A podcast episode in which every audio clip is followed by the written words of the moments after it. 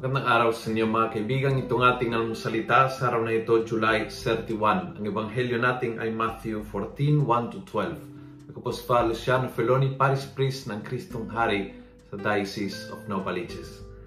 Sabi ng ebanghelyo, Herod had in fact ordered that John be arrested, bound in chains, and put in prison because of Herodias, the wife of his brother Philip.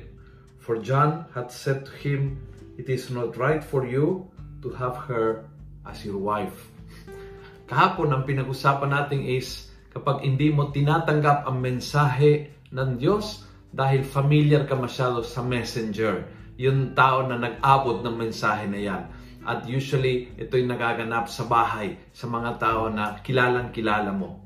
Ngayon ay kapag inatake mo yung messenger, uh, dahil hindi mo gusto yung message. Dahil yung message ay katotohanan na nakakasakit, nakakaaray sa iyo.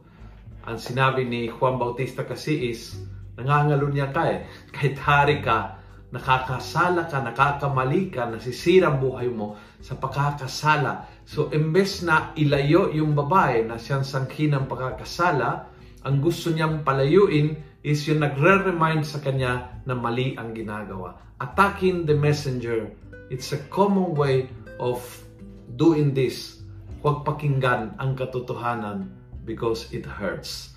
Kaya every time na, na nagre-realize na medyo galit na galit ka sa isang tao, na medyo naiirita ka sobra sa tao na yan, na pag nakita mo yan, gusto mong i-avoid, na gustong gusto mong siyang i-block, stop for a while and think Baka, baka galit ka sa messenger dahil nakakasakit yung katotohanan dulot ng mensahe na iniaabot nila sa iyo.